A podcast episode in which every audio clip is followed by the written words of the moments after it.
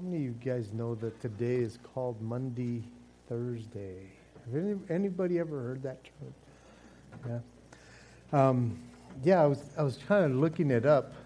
Um, it was uh, kind of like the, the mandate that, that Jesus gave on that Thursday night. For some reason, it's in the Latin or however, it's called Maundy Thursday or something like that. So, anyways, that's what the day, tonight is. Um, what I want to do tonight is kind of pick up where I left off on Sunday morning.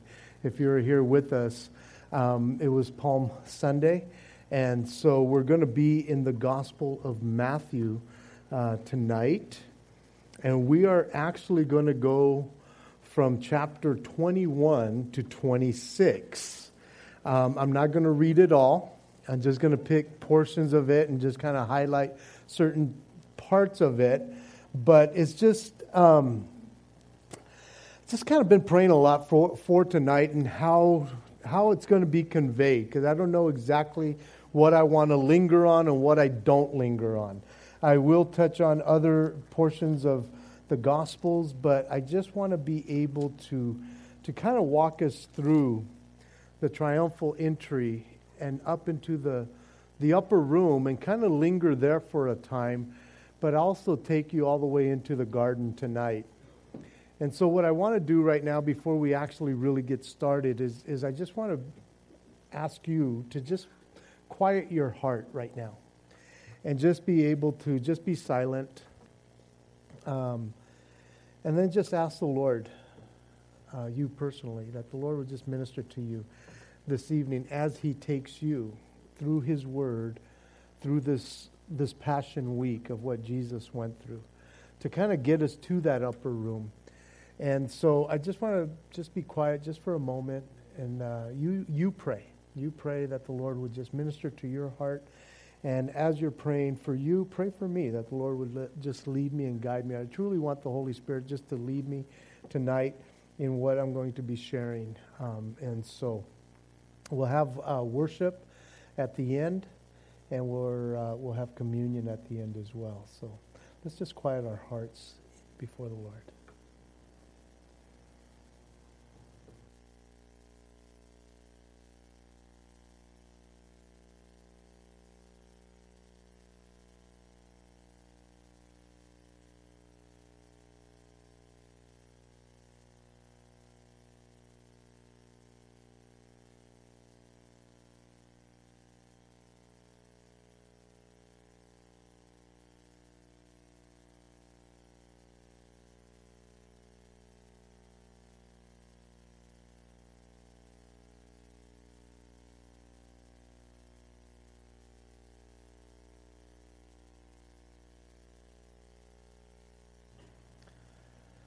Lead us, we pray, Lord, in Jesus' name.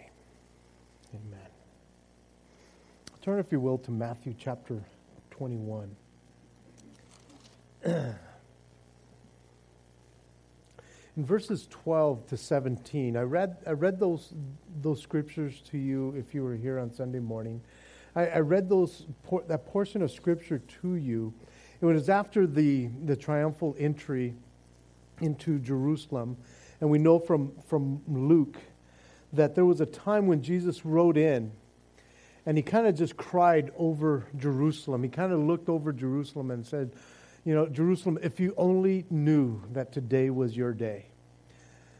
That, that today was the day that I would be riding in. And again, that was such a, an amazing portion that's in Luke because it's a, it's, it, it reminds us or it tells us about the prophecy in Daniel um, chapter 9 where it talks about uh, the Messiah being cut off and that he would come at exactly that time in history. And, and, and Jerusalem or the religious leaders should have known all this, and yet they missed it royally. And so, you know, he, he comes in, he understands that the time clock is going to stop there. Because from then on, he is going to focus on birthing, birthing the church, and now we would be into the church age. And then it's not until the seven year tribulation that he would get back to dealing with Israel once again. So there was this time clock that stopped. And all of a sudden, we are now in the age of grace. But it doesn't share that with us in Matthew. It just says that he came in, he, he, he comes on in, and people were asking, Who is this?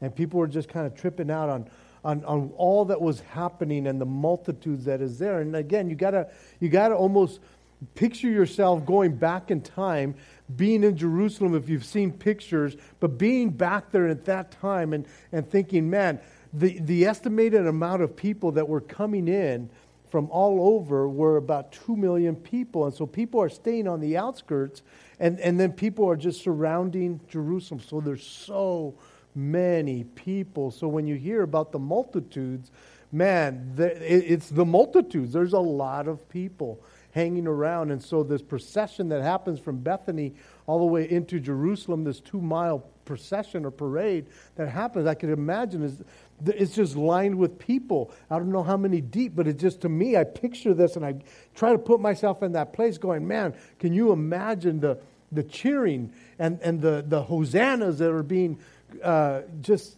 it's just loud. And so, and so when we get to verse 12, and, and it talks about how Jesus goes into the temple and begins to drive out the money changers. And so he, he makes his way in on a Sunday. And again, I re- read this portion to you as if it had taken place on that Sunday after he rode in. And it is quite possible that that situation, and I shared it like that on Sunday. But the Gospel of Mark tells us that the hour was already late, and he, Jesus, went out to Bethany with the twelve. And so, Mark, in his gospel, he tells us that, that after he comes in and the triumphal entry has taken place, that after lingering there for a time, whether he went into the temple or not, but it tells us that it was late and he went off to Bethany because that's where he was lodging, that's where he was staying. So, Jesus was having this two mile walk back and forth. And so that evening he takes off. Now, again, it's quite possible that he did make his way into the temple and he overturned the, the, the, money changers. Now, it's quite possible in Mark's account that when he came back that next morning, he did it again because these people had not learned their lesson. So it's quite possible that he had done that. Now, it wasn't the first time that Jesus had ever turned over some tables in, in John chapter 2, at the beginning of his ministry, it says that Jesus made a cord, uh, uh, a whip out of cords and went into the temple and just kind of started swinging it. Did he hit anybody? I don't know, but you kind of like, oh, a little meek Jesus, kind of making a, a, a, some whips and going in there. But you see, there was this this thing about him that, that he was getting riled up. Now, it doesn't say that he did that every time. He went to Jerusalem three times a year just so happened in, in John chapter 2, and in this instance, that Jesus is, is pretty upset about what's going on in the temple. And so it's quite possible that after the triumphal entry, he went in on that Sunday, and then on Monday, he could have cleansed the temple once again. It's quite possible. But now we get into the Monday. But let me tell, tell you a little bit about the, the whole thing about the temple. The temple was a little different than a synagogue. It was way different than a synagogue. A synagogue, there's more synagogues than there is temples. There's only one temple, and that was in Jerusalem. But a synagogue was sometimes where Jesus would, would go, and we see the Apostle Paul going. And anywhere there was more than 12 Jews in a city, they were able to build a synagogue or have a synagogue. And so a temple was the dwelling place of God, it was the house of God. And Jesus says, This is my Father's house. The synagogues were not, per se, but the temple was.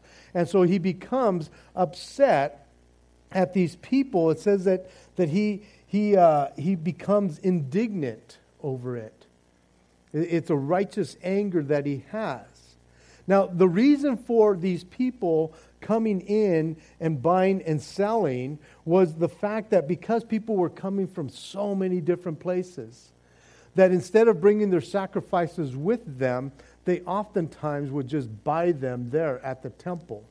Now, it's quite possible that when people were bringing their sacrifices, the religious leaders ended up saying, Oh, there's a flaw, it can't be used. And they take it out to the back and they give them another one that was clean. And then that one that they just brought, they end up selling to somebody else. You know, it's quite possible that this is what was going on and this is what was making Jesus upset. That they had all of a sudden maybe started off innocently enough trying to help people by their sacrifices when it is quite possible that it just had become a racket and people were just going, you know, they're not going to like, I, have inspected my lamb, but they're going to find something wrong with it, and they're going to sell me one, and so might as well just go and buy it. And so it had become a business and a crooked one at that.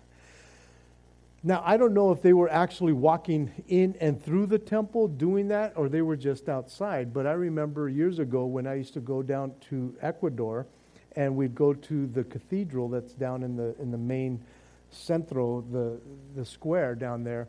And, and you walk over there, and this humongous building, and you have all these people selling their wares right outside. And I, I would always be reminded of this kind of stuff, you know, that they are there peddling their, their wares and stuff like that. So they had vendors, and it was almost like these people were out there, you know, get your, get your sacrifices here, get your sacrifices.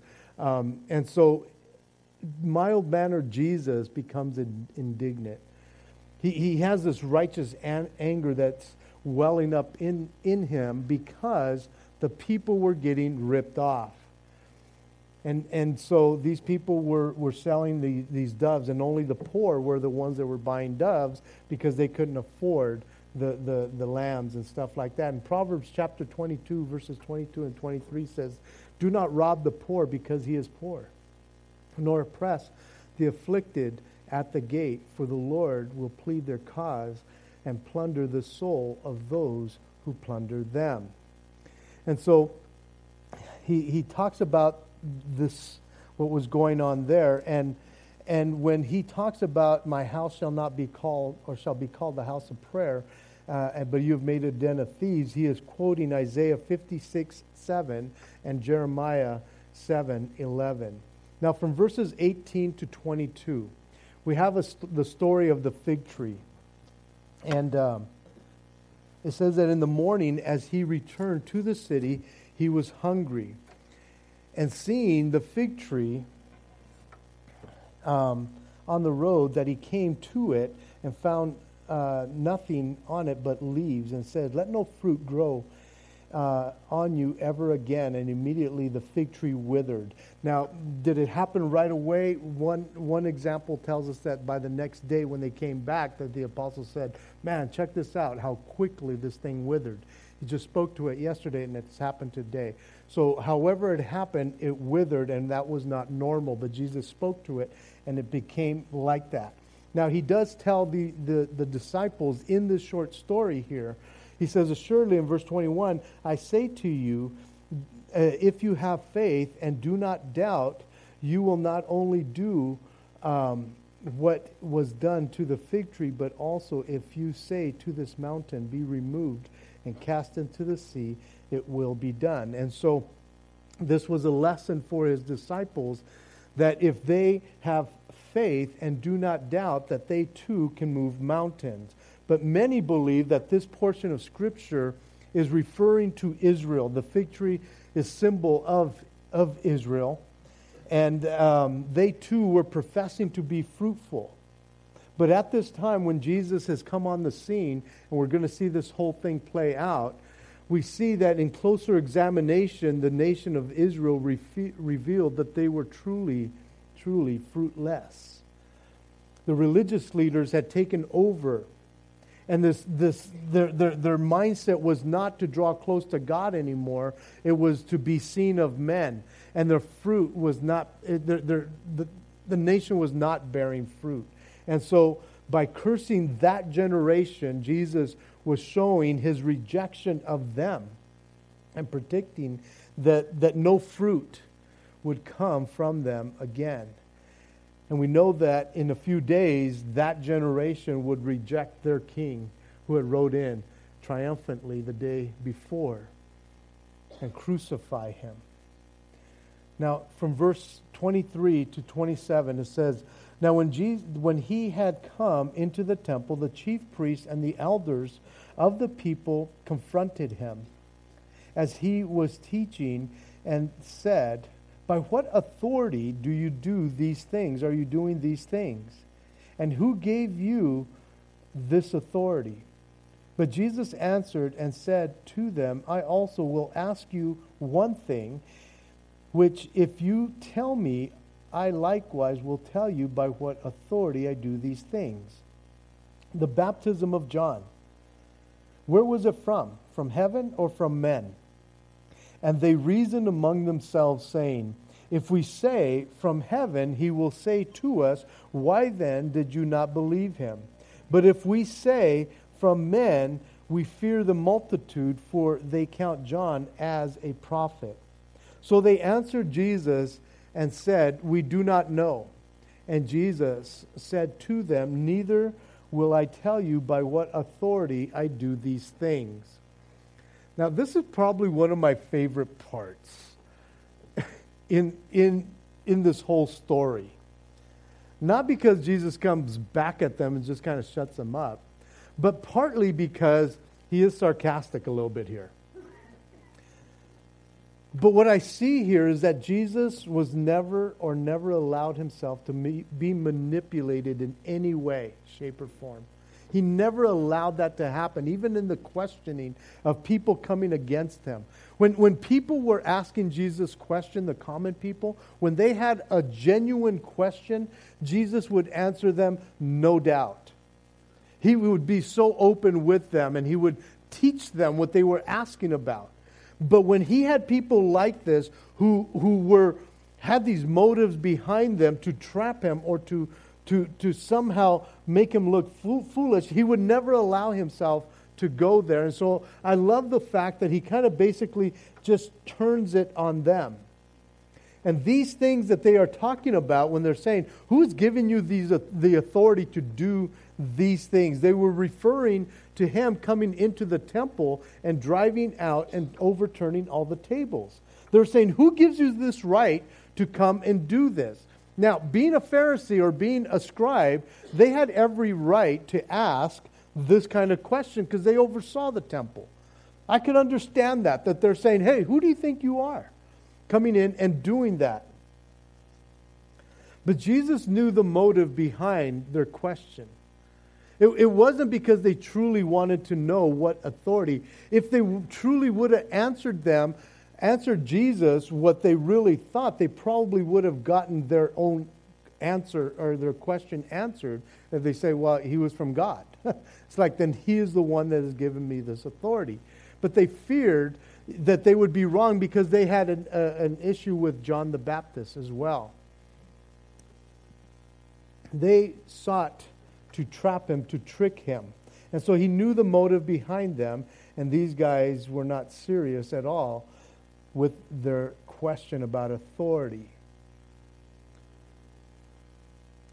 If these guys, again, would have just answered correctly, they would have known by what authority Jesus did this and who he was that gave him this authority. But what I like about Jesus, again, here, is that he turns the tables on them. And what I see here is, is a quote from him that we are to be wise as serpents and gentle as doves. He wasn't going to let himself be manipulated in any way. So, from verses um, 28 of chapter 21 of Matthew to, to chapter 22, verse 14, Matthew gives us three parables here, all having to do with what God had done for the nation of Israel and what God required from the nation of Israel. He, he talks about the two sons in one parable. He talks about the parable of the landowner and also the parable of the, the marriage feast. Now, I won't go into all of these, but, but the parable of the landowner, the, the middle one from verse 33 to the end of the chapter there, um, this parable of the landowner is kind of uh, explained in Isaiah chapter 5, verses 1 through 7. If you'd like to turn, turn there. Um, and I want to read these seven verses to you because they do go in line with this parable. It says in Isaiah chapter 7, verses, verse 1 Now let me sing to my well beloved a song of my beloved regarding this vineyard.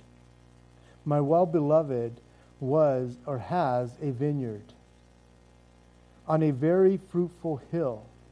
He dug it up and cleaned out or cleared out its stones and planted it with the choicest vines. He built the tower in its midst and also made a winepress in it.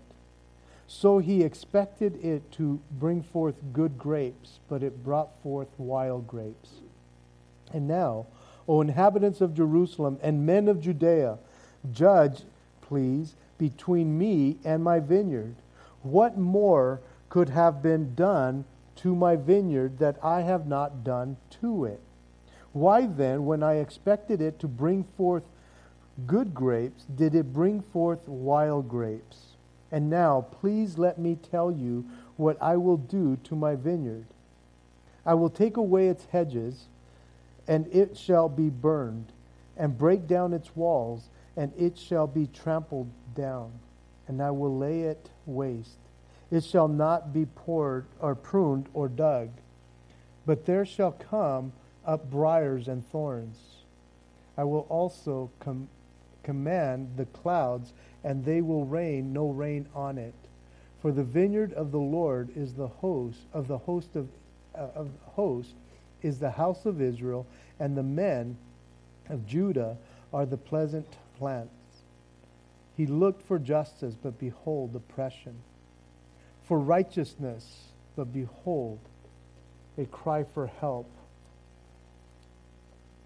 going back to the parable of, of the landowner, we see that, that God talks about how, how there was a certain landowner who had this vineyard and he let these, these vine dressers take care of it. And when he would send people to it, they would beat them and they would, they would often kill them. And finally, he said, Well, you know what? I'm going to send my son. And these guys said, Well, this is the heir. Let's kill him and, and, and, and just get rid of it and keep the land all for ourselves. The man in the parable that we looked at in Isaiah is God. The vineyard is Israel. The vine dresser is the religious leaders. The servants, they are the prophets and John the Baptist. And the beloved Son is Jesus himself. And Jesus is talking to the chief priests and the Pharisees and the scribes in all three of these parables as he's speaking to them. Because they were the ones that had come to question his authority. And because of who they are, they should have known that when he started sharing these parables with them, especially this one of the landowner, it should have reflected back to Isaiah chapter 5. When he begins to start talking about how he would send people and these landowners or, or these these vine dressers, they ended up being sour grapes and everything that came with that. Mark tells us that the man, God, had done, uh, in, in this parable, had done everything to prepare the land for them. He, he is the one that planted this vineyard. He planted them. He didn't leave it up to others to do anything about it. The Lord Himself took this active role in planting Israel. He loved Israel so much that he would send them the Messiah. He, he, would, he, he even told them throughout the Old Testament when he would arrive. And the religious leaders had become so religious that, that it wasn't about God anymore. It was about them and their own society and, and, and everything about them. And they were missing out on everything that the Lord had for them. God was the one that protected them. He put safeguards up for them. And if they ever broke something, then, then God had brought the law in there. He had brought judgment, and He had sent people like prophets, priests, and kings to warn them. He had built them a tower, a, a, tabernacle in the wilderness, and a, and, and a temple uh, in, in, uh, right there at that time that the nation of Israel could come to those places and find forgiveness. And what more could He have done for the nation of Israel? That he had not already done. God had prepared it all. And here we have Jesus showing up on the scene. And this week, of this Passion Week, is going to be nothing but testing and trials, and he will be killed by the end of the week. And God has sent Jesus to them, and they're doing exactly what he's telling them in this parable. The religious leaders had become so prideful and arrogant that they wanted the vineyard all to themselves. They had a form of godliness, but they truly, truly denied the power of God. And so all of this takes place to chapter 22, verse 14. All of this takes place on Monday. And so from verse 15 on to chapter 25, we get into Tuesday. And this is on Tuesday is when the testing and inspecting of the Passover lamb began, be, begins to take place. And this has to do with the Passover lamb. Not just any lamb, this is the Passover lamb. Jesus was put to the test to see if there was any flaws in him, any blemishes at all. And again, because these guys had become so conniving, man, they were doing anything they could possibly do to find just one little fault against this Passover lamb. If they had found any kind of fault, then he could not be the Lamb of God that takes away the sins of the world. But there was no fault found in him. Three, three different groups, three different religious groups came at him. Luke focuses on two, but the Gospels of Matthew and Mark tell us that there were three. These religious leaders knew that the Passover lamb had to be inspected.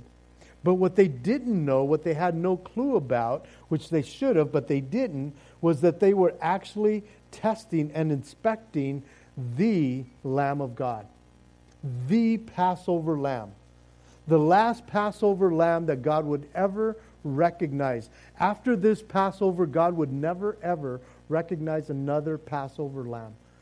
And these guys are testing him, they're inspecting him, and they had no clue. They came testing him with their pet peeves. First, you have the Herodians. And the Herodians were more of a lawyer type. They did have some religious leanings, but not much. They were pro Israel. Or not pro Israel, they were pro Roman Empire. They, they didn't mind what was happening with the Romans and then coming in and taxing the people. So they come in and they begin to ask Jesus about taxes. Is it lawful for us to pay taxes to Caesar? And again, Jesus knowing that they're coming in to trap him because if he says, well, yes, you should, then the people would say, Are you kidding me, Jesus? You're for the Romans? And if he says, No, you shouldn't, then they would say, Hey, we're going to turn you into the IRS, basically you know? And, and, and so either way, they got him. And you know the story. Jesus says, Well, what, give me a coin. And he says, What's, Whose insignia is it? Whose image is it uh, uh, here? And they say, well, well, Caesar's. Well, give to Caesar what is Caesar's, but give to God what is God. And so it's almost like, oh, they couldn't do it, you know?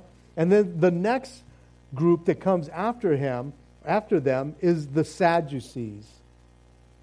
Now, the Sadducees were Sadducee because they didn't believe in the resurrection. And so, because they did not believe in the resurrection, they come after him to test him about the resurrection. And so, their whole thing is like, hey, master, man, we know that you're a master. You can talk about these things, blah, blah. There was a brother, or there was this woman that married a brother, and he died, leaving no kids. And so, because her, the brother died, the other brother had to marry her. And then he died and left no kids. And then the other brother had to marry her. And then he died, and at that point, I would be going, something's wrong with this woman. it must be her cooking or something that's killing these guys off. But there was seven brothers. Again, I know it's a hypothetical, but it's like, I'm worried about this woman here. But be that as it may, it says, Well, all seven brothers married her. In heaven, whose wife will she be? Again, asking about the resurrection. And I love that Jesus, again, he just kind of goes towards them and, and he says, You are mistaken, not knowing the scriptures nor the power of God. For in the resurrection there is neither marry, they neither marry nor are given in marriage, but are like the angels of God in heaven. And so he kind of just disputes that and says, You're trying to fit what you can understand in heaven, and what's in heaven is nothing like what you can understand here. It's way beyond. But he, he says, at, at towards it, he says, Concerning the resurrection, have you not read? uh, have you not read that it was spoken to you by God, saying, I am the God of Abraham, the God of Isaac, and the God of Jacob?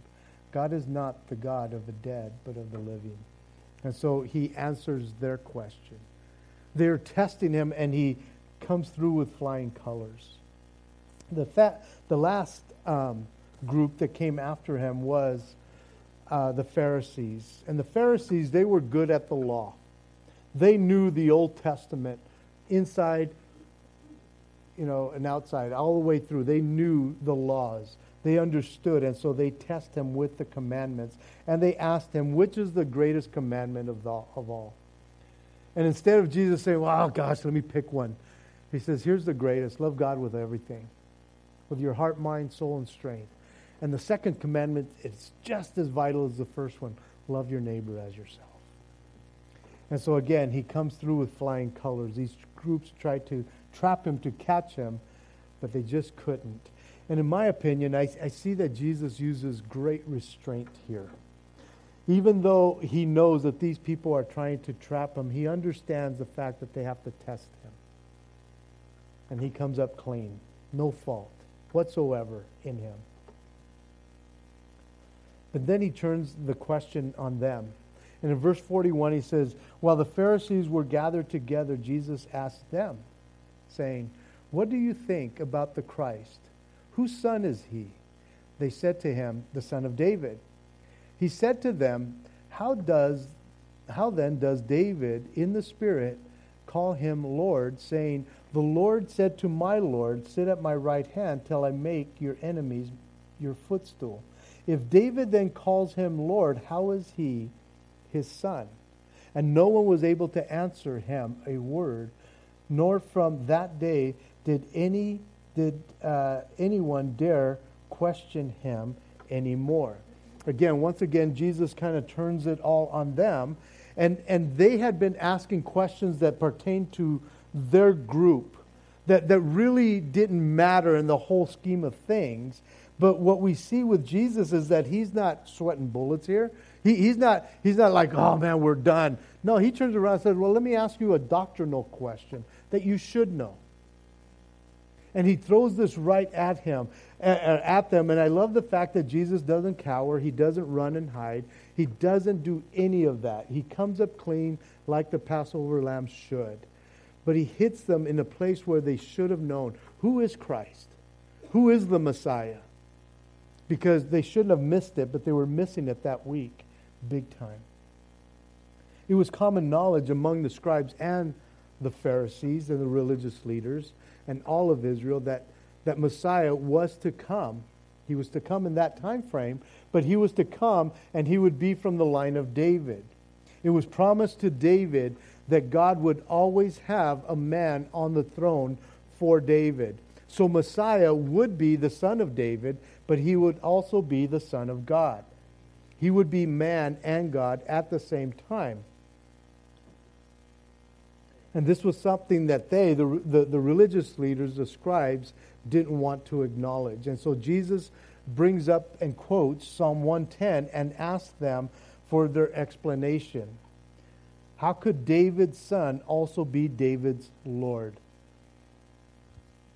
And what he says basically is in, in, in Psalm 110, the Lord, Jehovah, I am that I am, says to my Lord, Adonai, Master. And so David understood when he wrote this that Messiah was deity and that he would be the Son as well.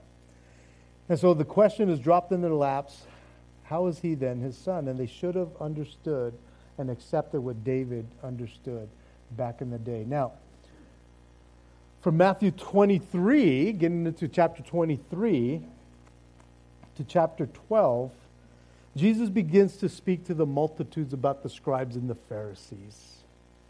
And he basically tells them, do what they tell you to do, but don't be like them. These guys had put on so many restrictions on the people. They were, they were adding laws all the time, and it was, it was just burdensome. He says, Do what they tell you to do, but don't become like them. And then from verse 13 of chapter 23 to the end of the chapter, basically, Jesus speaks directly to the scribes and the Pharisees, and he announces seven woes to them for their hypocrisy. And he basically tells them, as he calls them blind guides, as he calls them hypocrites and, and things like that, he says, outside you make yourself look good, but inside you're as dead man's bones. That's what, they, that's what he basically gets at them. If you've never read chapter 13 of, of, uh, of chapter 23, um, you should read it. It, it just because again, Jesus, we always look at him as this mild mannered kind of guy that wouldn't stand up for himself, and he actually does. He stands up against the religious leaders and tells them who they really are. Because he was he understood the injustice that they were bringing upon the common people. Now, when you get to chapter 24, chapter 24 deals with prophecy, something that would happen in the future. Now, some of it has already happened, and still uh, part of it is still to come. Most of it is still to come. And this is what is called the Olivet Discourse. Jesus and his disciples were now done with all the stuff that had been going on in the temple, and they were on their way out as they're leaving the temple.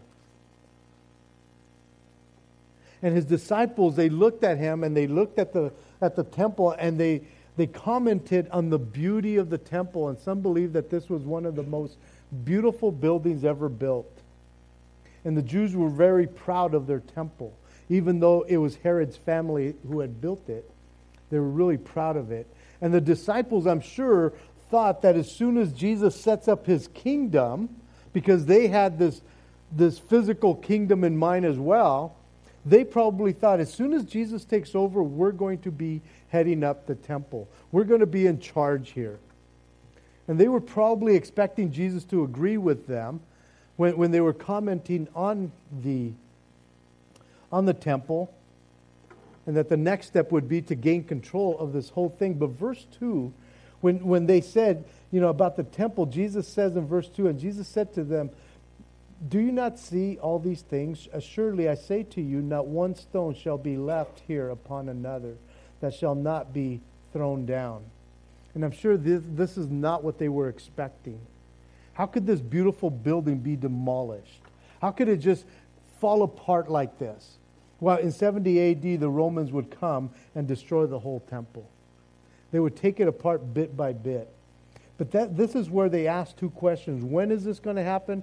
And what is the sign of your coming? And Jesus answered that to them.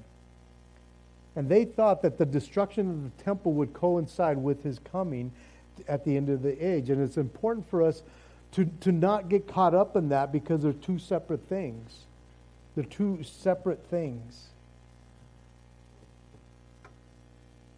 The, the, the scriptures that, that, that coincide with the chapter 24 because it's speaking about his second coming, not the rapture of the church, are Daniel chapter 9, Jeremiah 30, verse 7, and uh, Revelation chapters 6 to 19.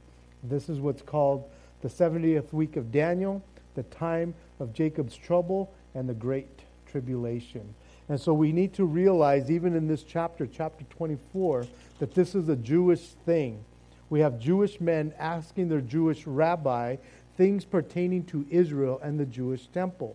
This is not about the church. The church is not involved in that. Um, and so, but there's a lot of things that can relate to us at that time. But we as Christians should understand the end times, not to scare people, but because this is what the scriptures talk about. Chapter 25 deals with a couple of parables that Jesus shares in light of his second coming. And at the end of the chapter, Jesus shares with them how he will separate the sheep from the goats. Now, more than likely, all of this happened uh, from Matthew 22 15 to the end of chapter 25. All of this took place on Tuesday. Now, nothing is really recorded on Wednesday of anything really happening on Wednesday. Not in Jerusalem in that sense. But chapter 26, as you get to chapter 26,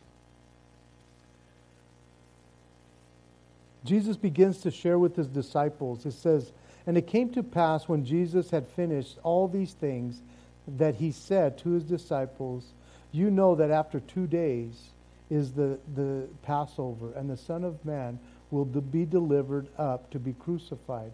Then the chief priests and the scribes and the elders of the people assembled at the palace of the high priest who was called Caiaphas and plotted to take Jesus by trickery and kill him. But they said, Not during the feast, lest there be an uproar among the people. And so they already are plotting something against Jesus. In verse 6, it says, Now when Jesus was in Bethany at the house of Simon the leper, a woman came to him having an alabaster box and very costly fragrant oil. And she poured it on his feet as he sat at the table. And when the, his disciples saw it, they were indignant, saying, What, uh, why this waste? For this fragrant oil might have been sold for much and given to the poor. But Jesus was aware of it, but when he was aware of it, he said to them, Why do you trouble the woman? For she has done this good work for me. For you have the poor with you always, but me you will not always, you will not have always. For in pouring this fragrant oil on my body, she did it for my burial. Assuredly, I say to you, whoever, wherever the gospel is preached in the whole world, what this woman has done will also be told as a memorial to her. And so we have that once again that we're memorializing this woman who did this. Now, in verse 14 it says, Then one of the twelve, Judas Iscariot, went to the chief priest and said, what are you willing to give me if I deliver him to you? And they counted out to him 30 pieces of silver. So from that time, he sought opportunity to betray him. Now, this possibly could have taken place on Wednesday, but not in Jerusalem. Judas might have gone over there and, and started this whole thing. Now, this whole fragrant oil thing, the Gospel of John tells us that it was Judas Iscariot who complained about the waste of the oil. And so it could be that that was the, the straw that broke the camel's back. That that is when he finally realized, you know what? I'm done with these guys. I'm done with this whole thing. And that is when he decided to go betray him. But sometime in that week, that took place, that Judas started setting all this stuff up. And so from verse 17 to, to about, well, we, we get to Thursday in chapter in verse 17. And I'll just read through this. Now, on the first day of the feast of the unleavened bread, the disciples came to Jesus, saying to him, Where do you want us to prepare for you to eat the Passover? And he said, Go into the city to a certain man and say to him, the teacher says, My time is at hand, and I will keep the Passover at your house with my disciples. So the disciples did as Jesus had directed them, and they prepared the Passover. When evening had come, he sat down with the twelve. Now, as they were eating, he said, Assuredly I say to you, one of you will betray me. And they were exceedingly sorrowful, and each of them began to say, Lord, is it I? He answered and said, He who dips his hand with me in the dish will betray me. The Son of Man indeed goes just as it was it is written of him. But woe to that man by whom the Son of Man is betrayed. It would have been good for that man if he had not been born. Then Judas, who was betraying him, answered and said, Rabbi, is it I? He said to him, You have said it. Can you imagine the tension that was going on there? As they sat around, here they go and prepare everything for this, this Passover dinner. And as Jesus sits with them, he knows what's going on. He knows that his betrayer is probably sitting right next to him on his right, probably. He, he would be the guest of honor, basically, or whichever way it was. But he would be sitting right next to him. And he knows exactly what is happening. And he knows that it's Judas that is doing this. And so he basically calls him out and says, The one that dips with me, and then it would be Judas that would end up dipping with him. And in the other Gospels, Jesus says to him, Go do what you got to do and do it quickly. What a sad place. That here, this man that has walked with Jesus for three and a half years, been, been a part of this ministry for all this time, whatever it was that drove him to this point, that he betrays his Lord and the Savior. And so most believe that this is when he got up and left because he didn't stick around for the communion part. And in verse 26, he says, And as they were eating, Jesus took bread, blessed, and broke it, and gave it to the disciples, and said, Take, eat, this is my body. Then he took the cup and gave thanks, and gave it to them, saying, Drink of it, all of you. For this is my blood, for this is my blood of the new covenant, which is shed for many for the remission of sins. But I say to you, I will not drink of this fruit of the vine from now until uh, that day when I drink it new with you in my Father's kingdom. And so now he sets up the communion part. It was different than all the other times that they had had Passover. No, this time he had something different to it. As he breaks the bread, he begins to give it or pass it around and he says, This is my body. Nothing has happened to it yet, but he's saying, This is my body, which is broken for you.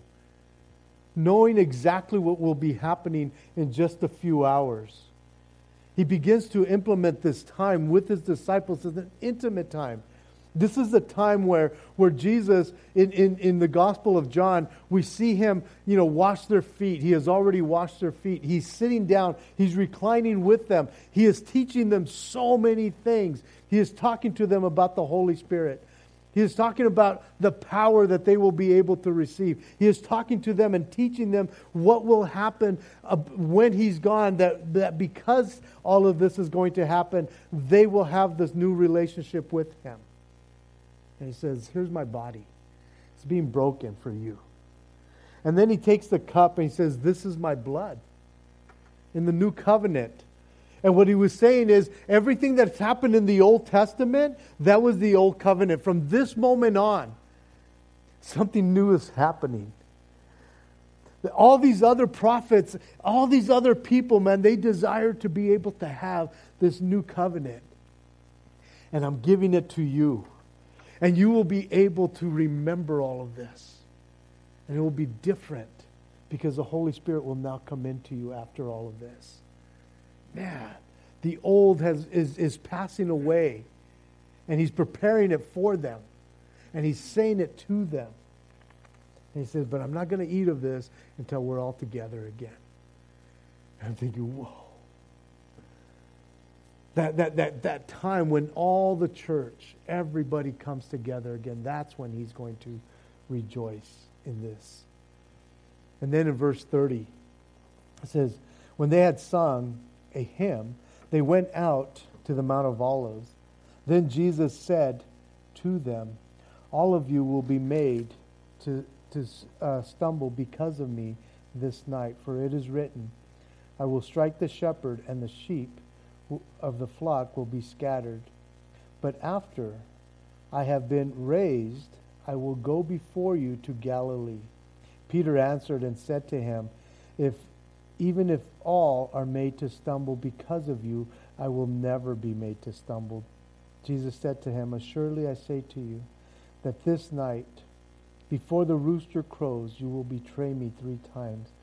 Peter said to them, Even if I have to die with you, I will not deny you. And so said all the disciples.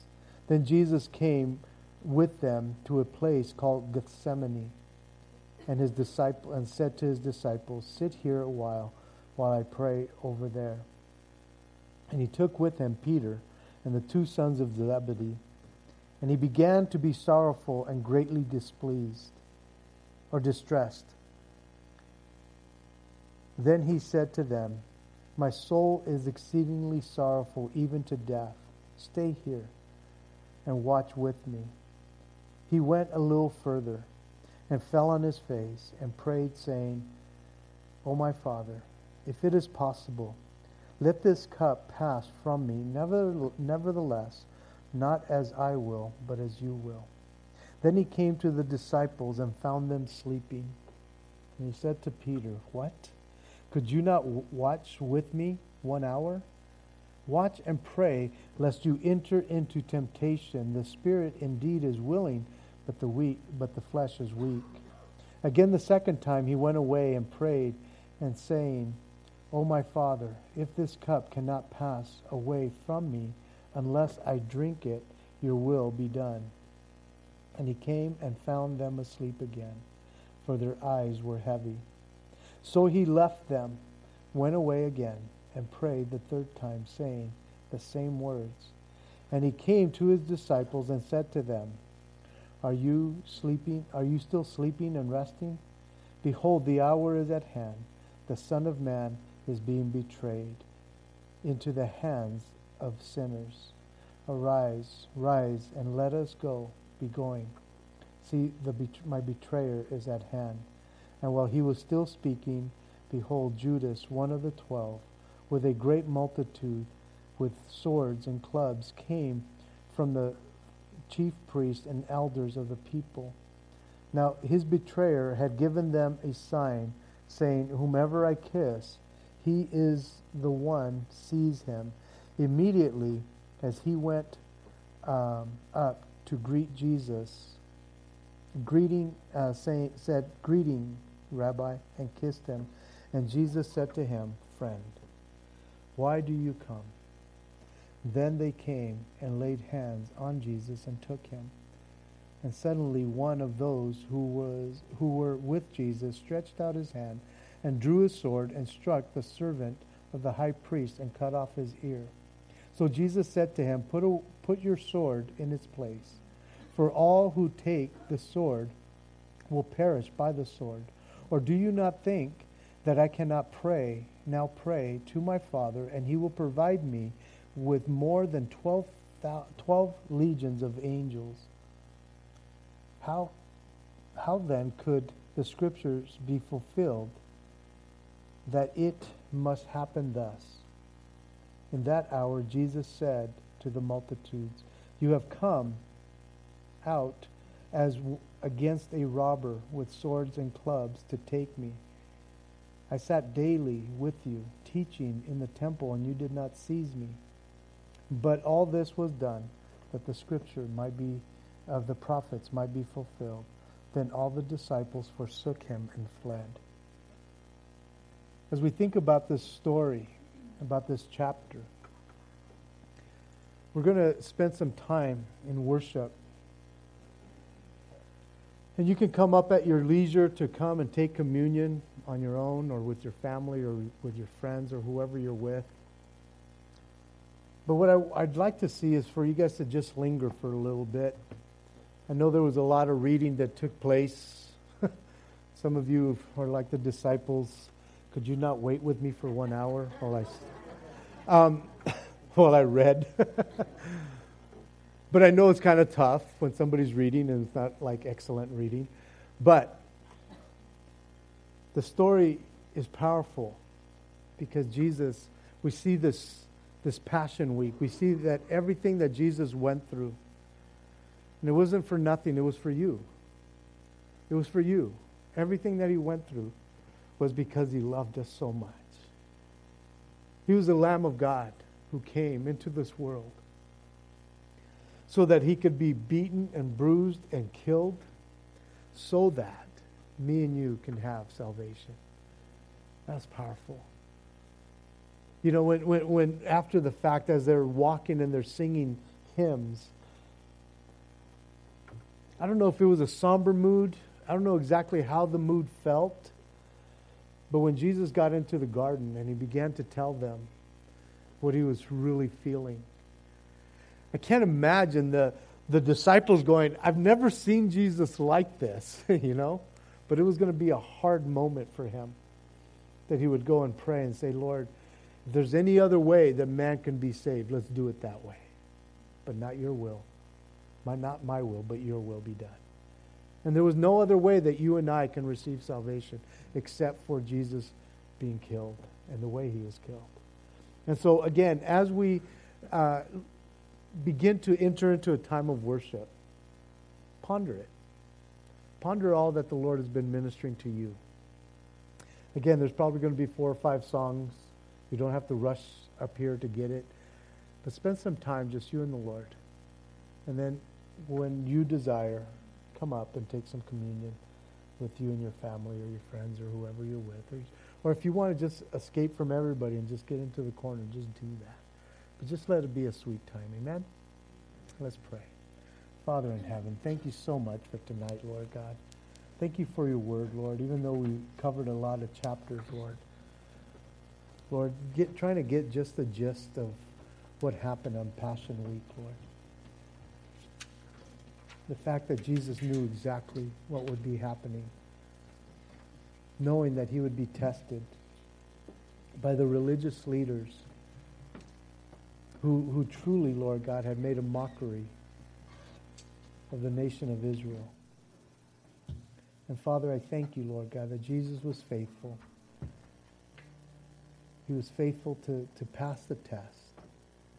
I thank you, Lord God, that he even spoke to the people, that they would still be respectful of the religious leaders. I thank you for that, Lord. I thank you for the questions that he asked back to them. Father, I thank you, Lord God, for the disciples that even though they didn't quite comprehend it all, he never dismissed them. he allowed them to stay with him, Lord, even when he knew that one of them would betray him. Even when he knew Lord, that they would all forsake him, he still loved them. He still went through with it. And so, Lord, let this time that we get to have with you be special. So, Lord, please be with my brothers and sisters as they partake. Be with the worship team as they lead us in worship. Just be glorified in all that happens, Lord. We thank you and we praise you. In Jesus' name, amen. Don't forget, tomorrow we're showing the, the film, The Passion of the Christ. Come and join us. Invite somebody to come and, and, and, and see it with us. Amen. God bless you.